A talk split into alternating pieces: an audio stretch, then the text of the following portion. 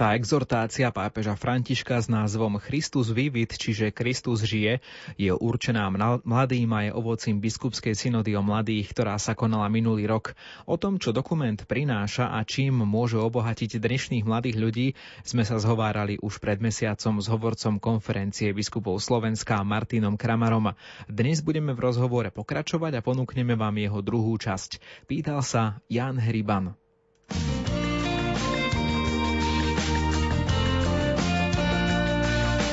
10 minút s knihou. Pápežské dokumenty sú akýmsi teoretickým, duchovným a hodnotovým základom, ktorý máme následne aplikovať v našom živote. Poradte nám niekoľko konkrétnych spôsobov, ako to môžeme urobiť treba ich čítať, to je prvá vec. Pretože ak ich nepoznáme, tak potom veľmi ťažko je ich uvádzať do praxe. Ja som bol veľmi rád, že aj teraz, keď sa predstavoval tento dokument Christus Vivit, boli sme na stretnutí v Badíne, kde prišlo aj množstvo mladých ľudí, aj tých, ktorí vedú spoločenstva mladých ľudí, tak oni sa práve snažia, aby sa ten dokument medzi nich dostal.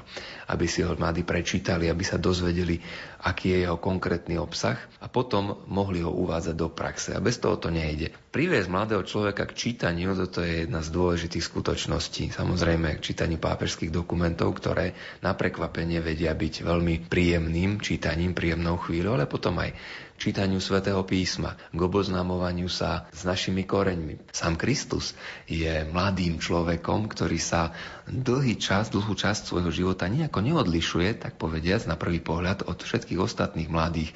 Toto spoznať, k tomuto nadobudnúť vzťah, to je mimoriadne dôležité. Čiže keď chceme hovoriť o tých konkrétnych veciach, priviesť k čítaniu písma, ale potom priviesť k živému vzťahu s Kristom a priviesť k uvažovaniu nad tým, čo ja môžem robiť pre konkrétne spoločenstvo veriacich, v ktorom sa nachádzam.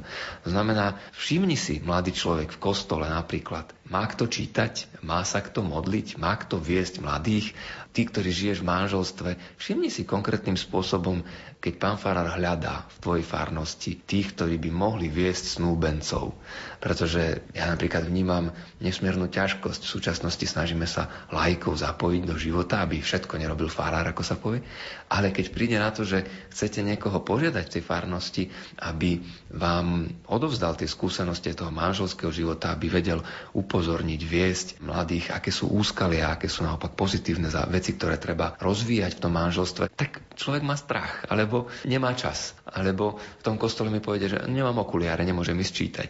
Dones si tie okuliare do kostola, ak ich potrebuješ a rozhodni sa, že povedzme, ja budem nejakú tú konkrétnu službu konať v tej farnosti, lebo stávame sa konzumentami. To, čo pápež spomína v tej exhortácii, to vidíme v realite veľmi konkrétne. Áno, ja prídem, ja si vypočujem, možno to nejako zhodnotím, ale idem ďalej. Nechcem sa do toho zapojiť. A naopak, my potrebujeme, ak chceme byť živým spoločenstvom, konkrétne priložiť ruku k dielu. Nebyť pasívny, ale byť aktívny. Zídite z tej sedačky Prestaňte sa pozerať len na televízor, ale angažujte sa. Čiže toto je tá konkrétnosť. Ja neviem každému povedať, čo presne má robiť, ale pozri sa okolo seba, zisti, v akej situácii je tvoje spoločenstvo, do ktorého chodíš, ktorého si súčasťou, porozmýšľaj, ako sa môžeš zapojiť. Možno, že treba ísť uvariť kávu na to agape po Svetej Omši. Možno, že treba ísť pozametať pred kostolom alebo ísť pokosiť trávnik.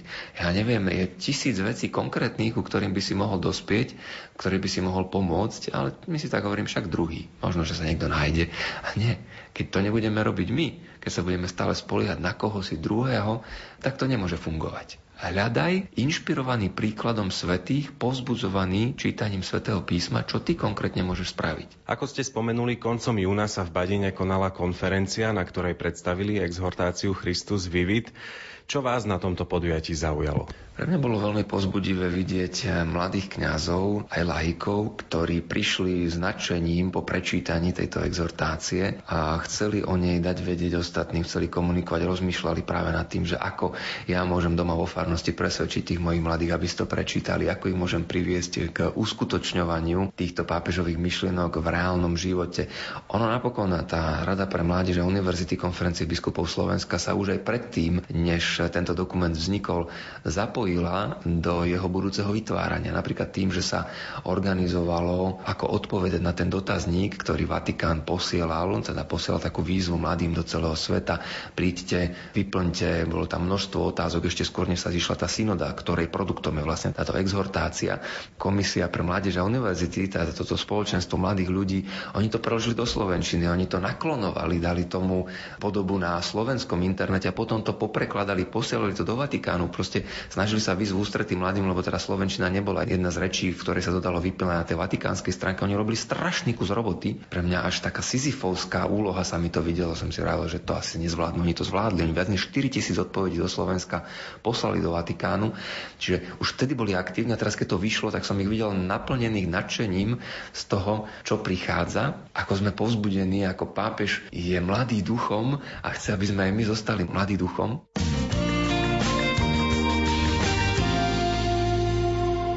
Exhortácii silno rezonuje téma spolupráce mladých a starých ľudí, ktorí sa môžu navzájom obohacovať. Ako túto interakciu vníma pápež František? 82-ročný človek, ktorý dokáže tak rozprávať s mladými, že majú pocit, že je jeden z nich. Relatóri zo Slovenska, ktorí boli na tej synode, prišli prekvapení a rozprávali o tom, ako sa im pápež prihováral, ako ich každého pozdravil pri príchode do tej synodálnej auly, ako sa ich pýtal a keď boli potom na obede, tak uh, mohli sa mu priblížiť, mohli s ním zdieľať svoje skúsenosti. Spojenie staršej a mladšej generácie. Veľmi často tento svet ich stavia akoby do kontrastu, presvedčia nás, že tí, ktorí už vekom nie sú mladí, tí sú už akoby odsudení na to, že toto nie je budúcnosť. Papež hovorí, choďte ich počúvať. To, čo vám povedia, sa nevode na Twitter. Jasné, že toho bude veľa, ale počúvajte ich, lebo oni majú veľkú skúsenosť a škoda by bolo o ňu prísť. A potom, keď už môžeš, tak to na ten Twitter nejako daj. Alebo teda nejakú sociálnu sieť, čo si sa dozvedel.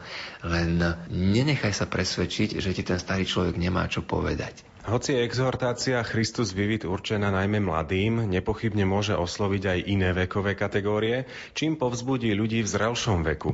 Napríklad v hľadaní nových prístupov rozdiel medzi Odiseom a Orfeom. To je pozoruhodné, keď pápež hovorí, že ako napríklad tento svet sa nás snaží zlákať spevmi, podobne ako tie sirény v gréckej mytológii. Keď eh, si spomenieme, čo sa tam môžeme dočítať, a keď plával Odiseus, tak dal zaliať svojim námorníkom uši voskom, aby nepočuli ten lákavý spev, pretože vieme, ako zle dopadli tí námorníci, ktorí sa nechali zlákať spevom týchto síren. A on sám sa nechal priviazať k stĺpu, k sťažňu, aby sám nebol zlákaný, ale mohol si ten spev vypočuť.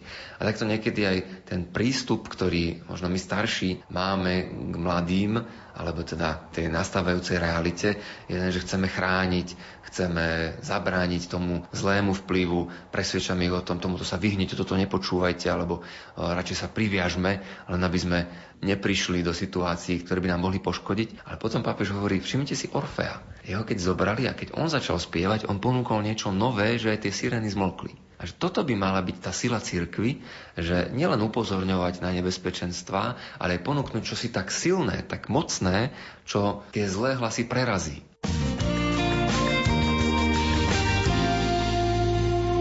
Dnešná doba je rýchla a pápež nám ponúka pomerne rozsiahly dokument. Prečo by si ho mal každý mladý človek prečítať? To, aký sme, ako sa správame, je veľmi formované tým, čo čítame, odkiaľ čerpáme.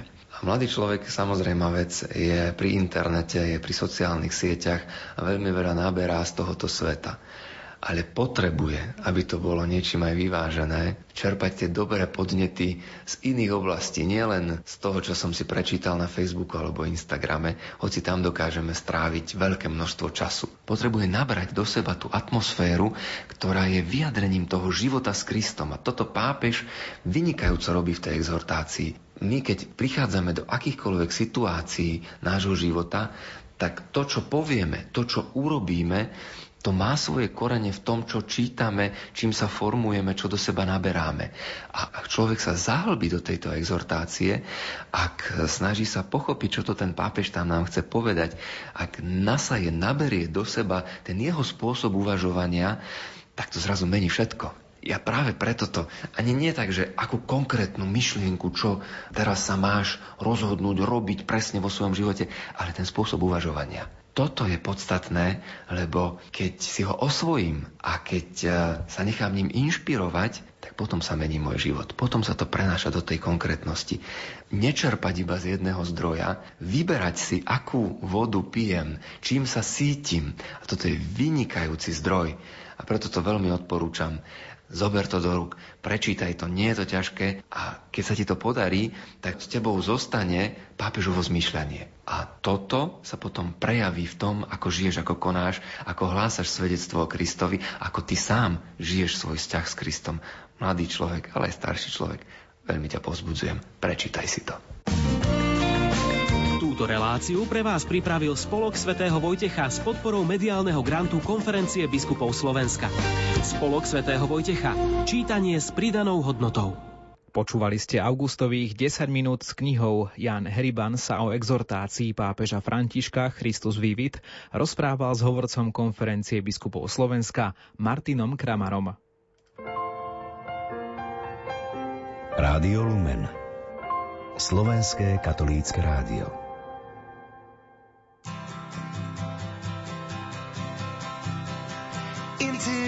sky and through the moonlight. Above the clouds will float away. Our love was made to last throughout the centuries.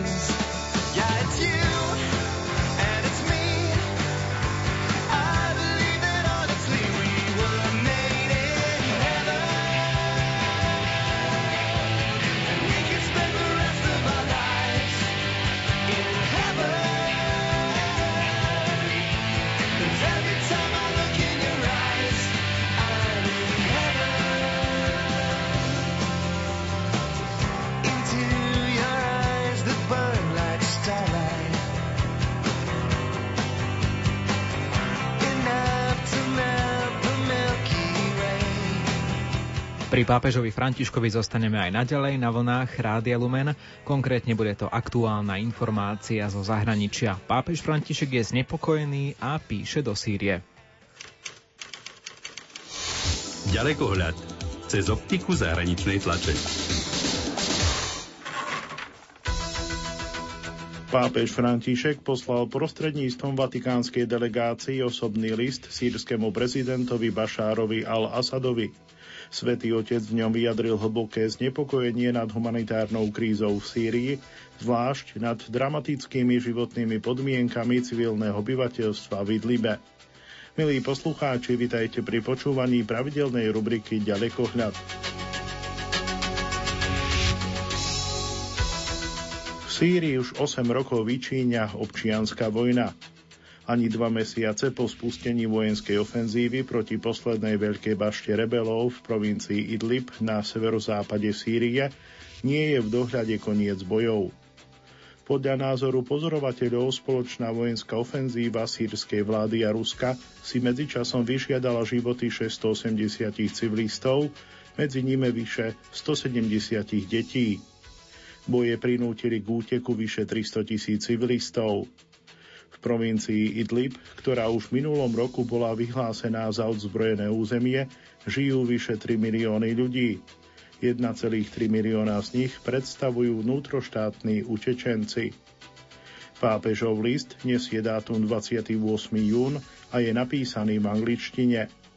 Sýrskému prezidentovi Bašárovi al-Asadovi ho dovzdal 22. júla v jeho prezidentskom paláci v Damasku kardinál Peter Darkson, ktorý je prefektom Vatikánskeho dikastéria pre integrálny ľudský rozvoj.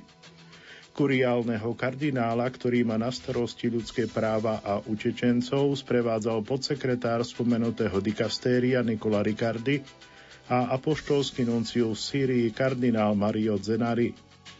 Ako vysvetlil vatikánsky štátny sekretár Pietro Parolin v rozhovore pre Vatikán News, pápež František opätovne žiadal ochranu civilného obyvateľstva a uchovanie najdôležitejšej infraštruktúry škôl a nemocníc.